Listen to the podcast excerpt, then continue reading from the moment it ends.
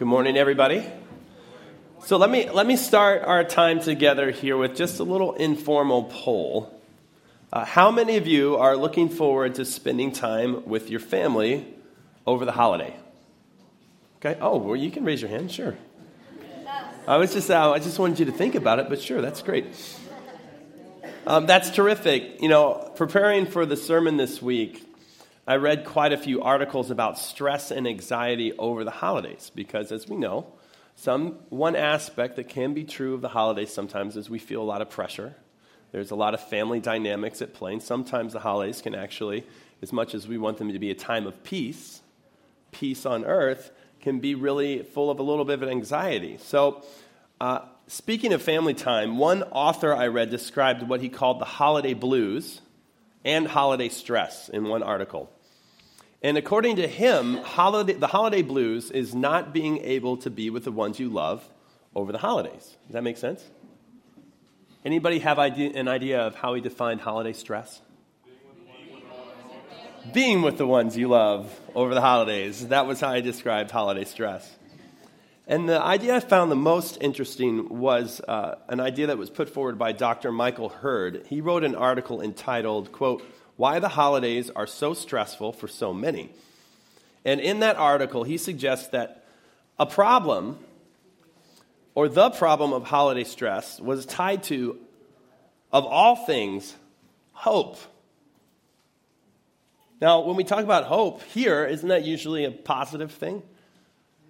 But he writes this he says, Another reason holidays can be stressful is that so much hope is placed in them quote, it's my only chance to be happy all year long, so it's got to be pleasant.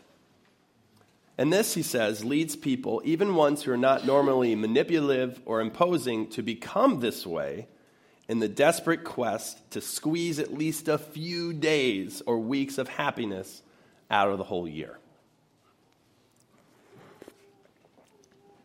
Does that sound familiar?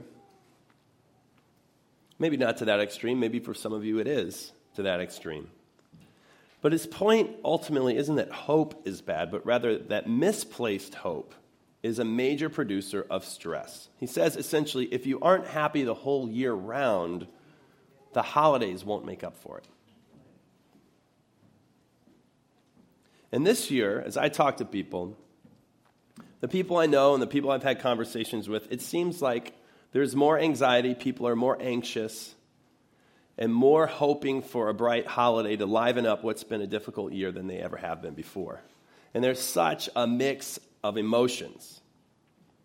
Well, if that's you today, if you're feeling a little awkward this holiday season, if you're part of you feels cynical, but part of you really wants to engage, part of you is really hopeful that this can be a really uplifting time of the year, and part of you is like, ah, I don't even know if I want to.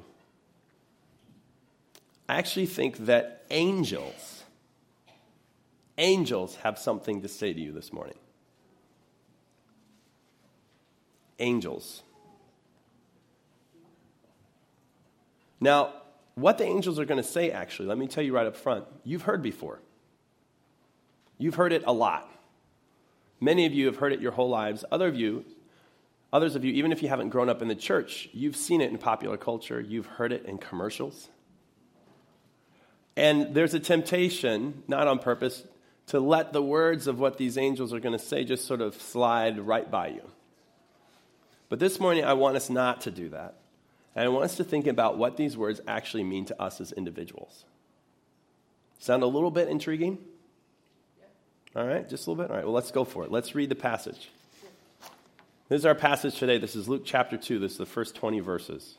It starts with a little history, a little background, and then gets into the story. In those days, Caesar Augustus issued a decree that a census should be taken of the entire Roman world. This was the first census that took place while Quirinius was governor of Syria. And everyone went to, where, uh, went to their own town to register. So Joseph also went up from the town of Nazareth in Galilee to to Judea, to Bethlehem, the town of David, because he belonged to the house and line of David. He went there to register with Mary, who was pledged to be married to him and was expecting a child. And while they were there, the time came for the baby to be born. She gave birth to her firstborn, a son. She wrapped him in cloths and placed him in a manger because there was no guest room available for them. And there were shepherds living in the fields nearby, keeping watch over their flocks at night. An angel of the Lord appeared to them, and the glory of the Lord shone around them, and they were terrified. But the angel said to them, Do not be afraid. I bring you good news of great joy that will be for all the people. Today in the town of David, a Savior has been born to you. He is the Messiah, the Lord. This will be a sign to you. You will find a baby wrapped in cloths and lying in a manger. Suddenly, a great company of the heavenly host appeared with the angel, praising God and saying, Glory to God in the highest heaven, and on earth to those on whom his favor rests. And when the angels had left them and gone into heaven, the shepherds said to one another, Let's go to Bethlehem and see this thing that has happened, which the Lord has told us about. So they hurried off and found Mary and Joseph and the baby who was lying in the manger. And when they had seen him, they spread the word concerning what had been told to them about this child. And all who heard it were amazed at what the shepherds told them. But Mary treasured up all these things, pondered them in her heart. And the shepherds returned, glorifying and praising God for all the things they had heard and seen which were just as they had been told. Now, this is one of the most famous Christmas passages in the Bible. If you've ever watched or seen a Charlie Brown Christmas, anyone ever seen a Charlie Brown Christmas? Heard of that one? Then you've heard this story read, and Linus points to it as the real meaning of Christmas, is how he points to it. And for that reason, the angel's proclamations here are so well known that they might slide right by you. I mentioned that earlier. But to help us take note, I want us to do a couple things. First, I want us to think about this story in its historical context. That sounds exciting, doesn't it? Woo! Tell me some history, Brad. Put this in some context for me. But no, this will actually help, I think, bring some meaning to these phrases that you've heard, that you've seen on postcards and you've seen on coffee cups, to kind of make them a little more real and have some significance to you. So I think it's helpful to know that this entire story and what the angels report about is really a commentary on who's in control. You know, last week we saw how Mary's song was a song of revolution, right? And I told you I'm always skeptical of how Jesus is always a radical and a revolutionary. But if you read that song, it's hard not to get that idea. Well, these announcements this week aren't so much necessarily about revolution, but they're about who's the boss. They really are. So, these three famous headlines from the angels we're going to look at, let's look at what they mean for you and why they make such a difference in their historical context. So, first, a Savior is born. That's a big headline, yeah? That's a grabber, right? And of course, it's about Jesus being born, right? That is awesome. I'm not taking anything away from that, but that's not exactly what the angel said. The angel doesn't say, hey guys, Jesus has been born. The angel says, a Savior has been born. And that has a lot of meanings, but in its immediate setting, in the world that that statement is made, it's a very political statement. When we hear Savior, a lot of us, we think immediately internal. We think about our souls and our spirits. We think about renewal coming into our lives. We think about renewal in the outside world as well. But there's a context here where this is a political statement up and against the world that it's made in. You see, there was already, when the statement was made, a king in place. And it wasn't just any king. The person who was the emperor of the empire that Jesus was born into was one of the most successful rulers and kings that has ever walked the earth. At the birth of Christ, the entire Western world was being ruled by one of the greatest kings in history, a man named Octavius, or Octavian. And Octavian came to power after this period of unrest. So there was Julius Caesar, some of you probably heard of him, who was the first emperor of Rome, this empire that took over all the Western world, basically. And then he was assassinated, and there was this unrest until Octavian came along. And he restored peace to the empire by defeating all of his enemies, basically, the last of which was a famous guy named Mark Antony. And he established himself eventually as the emperor of the Roman Empire. And he proved to be a very astute and wise governor. And the power and the spread of the Roman Empire increased during his reign. And he was such a good leader that his reign became, it got a name, a Latin name, Pax Romana, which means the peace of Rome. And what that refers to is during his reign, there was relative peace throughout the entire empire. And to emphasize his authority and his ability, he had the Roman Senate give him a special name. And this special title was Augustus. And Augustus means exalted and sacred. So, this title, Caesar Augustus, that's the title, and that's the Caesar Augustus that's mentioned as the ruler at the very beginning of our passage. So, there's your little historical tidbit. So, Christ is born into a period of relative world peace, at least in the Western world. But if you read what people were writing at the time, they were miserable, unhappy. Epictetus is a historian from the period, first century pagan writer. He wrote this. He said, While the emperor may give peace from war on land and sea, he's unable to give peace from passion, grief, and envy. He cannot give peace of heart for which man yearns for more than even outward peace. And I think this is what, at least in part, the angels speak to. The best that human leadership can do will not be enough. You'll need more. We all need more. All power in this world, all power in this world is limited. So when the angels appear, the news of a Savior is good news. The people of that time were acutely aware, probably as much as any society in history, that political peace and political power was not enough to bring the people what they really need. And I think that is helpful for you and I to remember during this season and these times where we live today. You know, right now I know from conversations that more than a few people in this room are not happy with the political direction of our country. And I don't want to minimize that at all, or the threat that many of you feel, or the resolve that you feel to stand for and with your friends who feel threatened. But I would like us to remember on another level that had Abraham Lincoln just won the election, he could not bring us the peace that we need. The peace of the heart that humanity grieves for takes the intervention of an outside force greater than any political hero. It demands a savior. It's bigger than what can be brought by one human to another even an accomplished, powerful, wise leader. So it's no surprise. It's no surprise then that the angels declare to the shepherds peace on earth.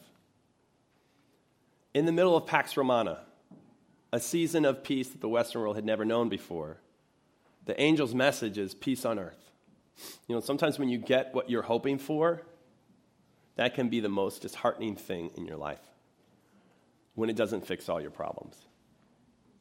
When you get the promotion you wanted, you get the job you wanted, you get the car you wanted, you get the relationship you wanted, and when it's and you don't want to be alone with your own thoughts. Because when you stop running, you realize, oh, I still feel this way. Even though I got this that I thought I really wanted, and it's good, but dot, dot, dot. So it's no surprise then that angels come and they say to a world of Pax Romana, peace on earth. You're probably familiar with that headline as well Peace on Earth. That's the one you're going to see on coffee cups, Christmas cards, billboards, everywhere this time of year. And honestly, I'm 100% cool with that. I'm not knocking with that. I love the fact that the coming of Jesus into the world in the Christmas season is associated with peace on earth. Who wouldn't be? That's amazing. But one thing I think that sometimes gets missed is what the angels actually say. They say, Glory to God in the highest, and on earth peace to those on whom his favor rests. That's the part that gets edited. Peace on earth to those on whom his favor rests. So the proclamation of the angels was not a guarantee of peace on earth. It was peace on earth to those on whom his favor rests. It was this amazing proclamation of this incredible opportunity that was coming to earth. But it wasn't a promise or a guarantee that everyone would experience peace. And if you read through the scriptures, this is how peace is often described. This is something that Jesus taught. In the book of John, he's quoted as saying, I've told you these things so that in me you may have peace. In this world you'll have trouble, but take heart. I've overcome the world. So Jesus does promise things. But if you notice in that passage, what he promises and guarantees is trouble. But what he says is an opportunity is peace. So that in me you may, M A Y, you might have peace. No guarantee. For in this world you will, W I L L, guarantee, have trouble. So the trouble's going to be there no matter what. And the peace is available, but not guaranteed. Are you catching the difference? Peace often doesn't just hit you like you got hit by a semi truck. It's something you pursue, it's something you are intentional about. It can, I'm not saying it can't, but it seems like in general it's something that may be true in your life as opposed to something that will. So, how do we experience peace? How can we be people on whom his favor rests? Well, actually, you might be expecting something really profound here as a response, right? Here comes my seminary training my eight point steps to how you, yes, you, can obtain peace this holiday season.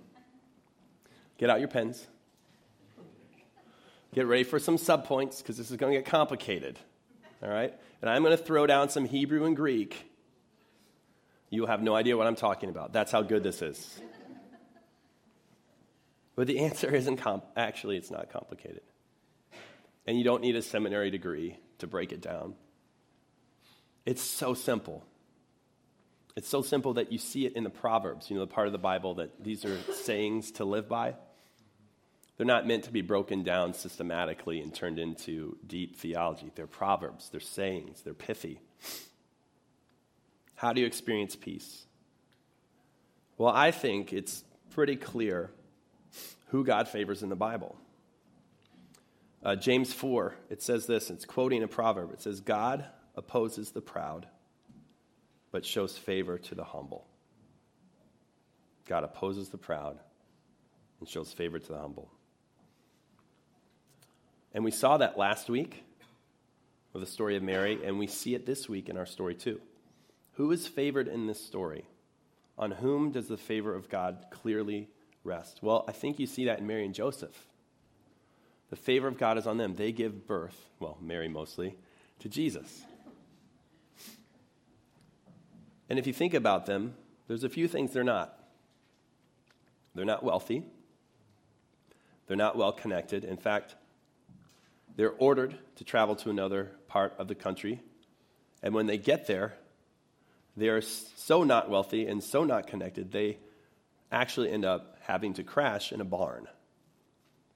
Mary has to give birth to her first child in a barn where animals hang out. And the first cradle for Jesus is a feed trough. Can you imagine? I mean, can you imagine? If I'm Joseph, I'm real tempted to feel like a failure as a husband and a father. Oh my God. I can only imagine. Becca is eight months pregnant. If we end up along the side of the road or in a barn, I would feel like, man, Brad, you are really blowing it as a husband and a father. Humble, so incredibly humble. The shepherds. Now, we don't think about this very much. There's not a ton of shepherds outside of Philadelphia on the hillsides, right? It's a different time, it's a different culture. But shepherds were not well regarded. Did you know this? This is kind of fun. I mean, they were considered, I read this guy says, as a class, shepherds had a bad reputation. More regrettable was their habit of confusing, quote, mine with, quote, thine as they moved about the country. Uh, they were considered unreliable and were not allowed to give testimony in the law courts. They were scoundrels and ruffians, the Han Solos of the ancient world, except not necessarily with the heart of gold. They didn't have much privilege, they didn't have much status, they couldn't testify in court, and they are the ones who are favored in this story. Yeah? Mary and Joseph, these poor, poor people in a barn, not even their barn, just crashing, squatting. And then troublemakers, poor shepherds. These are the people that God chooses to change history, to make his entrance. These are the people he favors. These are the people on whom his favor rests the humble. Peace, the kind of peace that we need, is available to those on whom his favor rests the humble. Guys, let's just be honest. I don't really want to be humble. You know, I've got some things in my life I've been trying to change for over five years. I would just like those to disappear. I want to be done with that. I, I want to have it all together. I want I don't want to have any needs. But when I read stories like this, it gives me hope that my need is actually the very thing that can connect me with Jesus and his favor. Humility isn't just about living on the edge of society, making do in a barn, or being discounted by everyone because of what you do for a living. And that might be your experience, and that's very real, and that's what we see in the story. But it's not just that. And if times are tight for you this Christmas, you certainly can relate to Mary and Joseph. But humility, I think, is also about what direction you run when you are in need and when you have plenty. Mary said yes to the angel last week. And the shepherds we read about today, this is what they do. When the angels had left them and gone into heaven, the shepherds said to one another, Let's go to Bethlehem and see this thing that's happened, which the Lord has told us about. So they hurried off. They hurried off. They ran to see. Let's just do a little exercise. You game for something a little bit different today? I want you to use your imagination this morning. What I'm going to do is have you pretend to be in this story. And specifically, I want to put you in the place of the shepherds because they're one of the heroes of this story, unexpected heroes. And um, let me just sort of talk you through a little bit of a guided meditation, if you will, a little imagination exercise. So here's what I want you to do I don't want you to fall asleep, but I do want you to close your eyes. Okay? And what I want you to imagine is it's night. The weather's kind of like it is today. It's about 55 degrees, maybe, maybe a little misty. And you're on the hillside trying to stay awake. All your sheep are out in the valley below you. And just feel it. Feel the breeze. Hear the sheep. Let it be quiet. When all of a sudden, just as you're feeling maybe a little relaxed, this giant being of light appears. You almost soil yourself. This isn't normal. This isn't what you expect and it's terrifying. And you just sit with that. And the angel may not even speak out loud, may just directly to your heart or your mind, or maybe you hear it audibly. But the angel says, Don't be afraid. And as he says that, you begin to feel some peace. Story goes on. eventually you look around that angel and there are thousands in the sky behind. And then that angel turns specifically to you and asks you, Where do you need peace?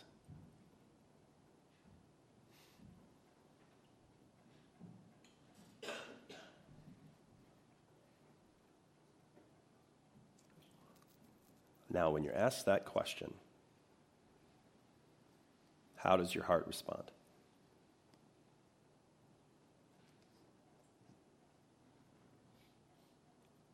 Are you okay with how things are?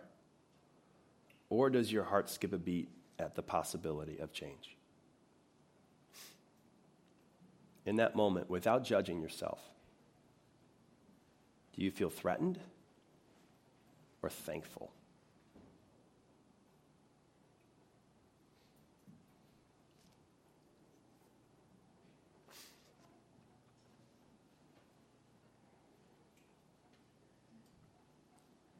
And after you've sat in that space for a little bit, the thousands of angels are gone, there's just one left. And the angel leaves you with these parting words Peace awaits those who follow. And without judging yourself, do you want to follow? Or are you glad the angel is gone?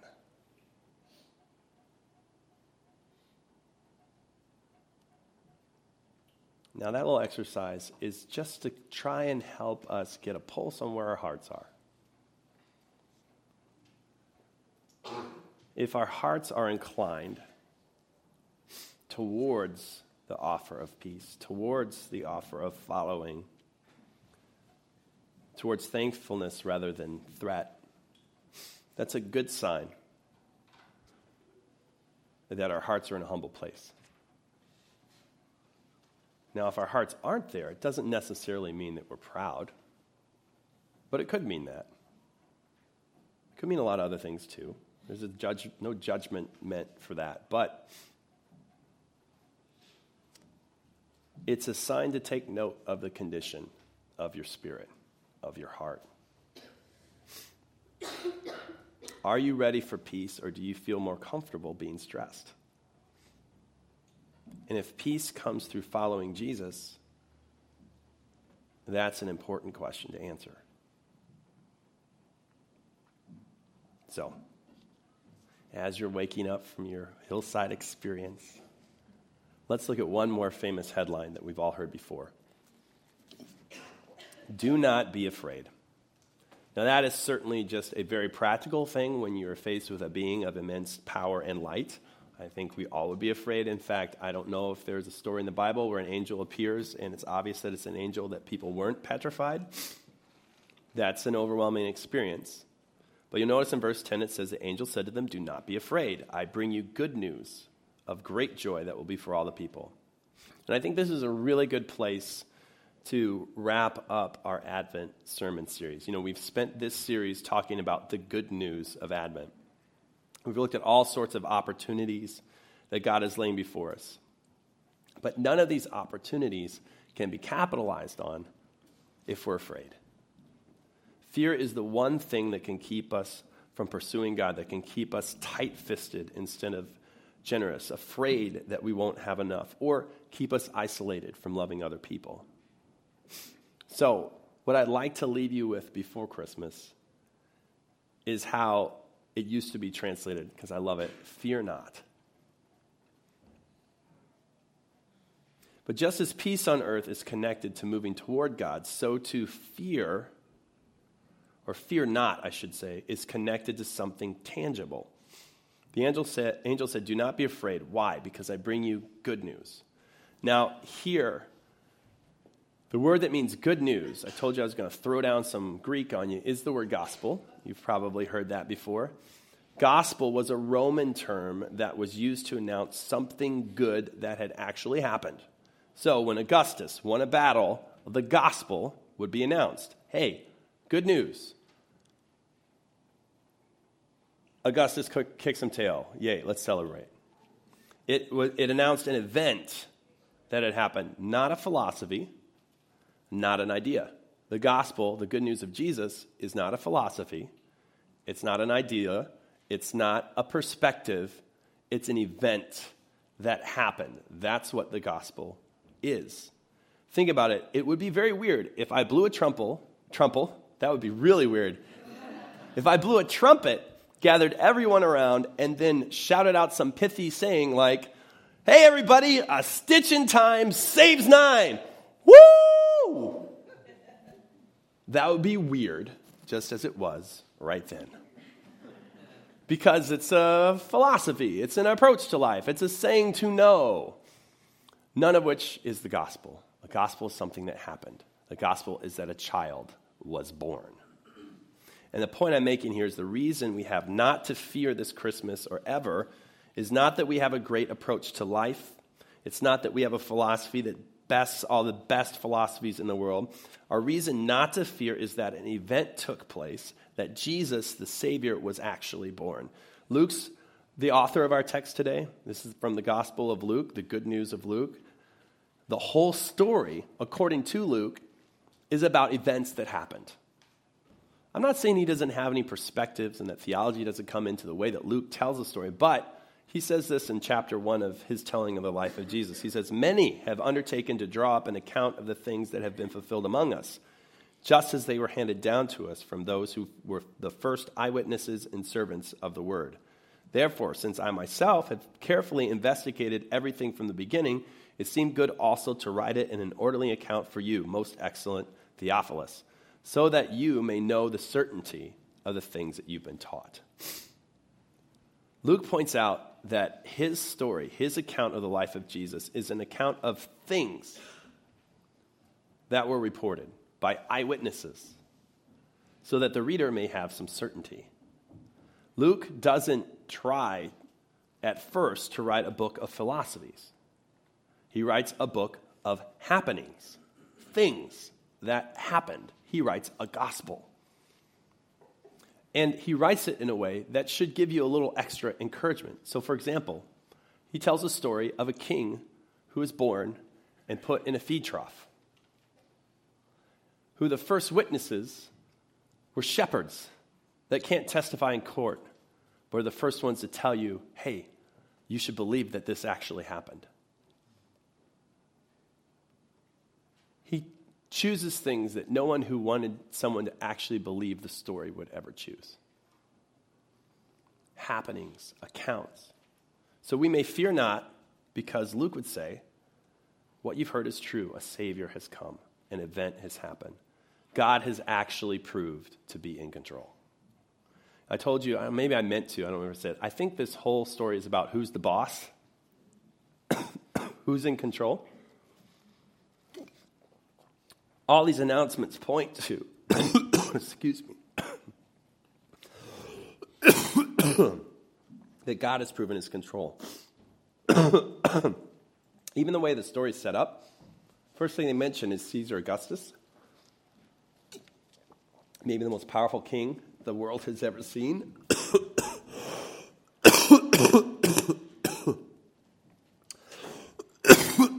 My apologies, tis the season.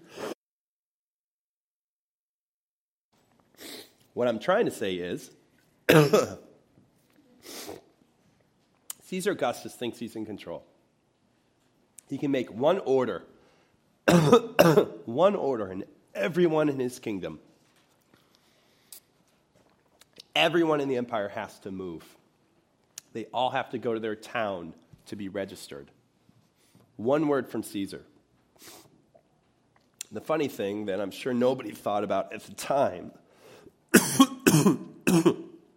was that there was a prophecy in the Old Testament about, about where the Messiah would come from. The Messiah would come out of Bethlehem.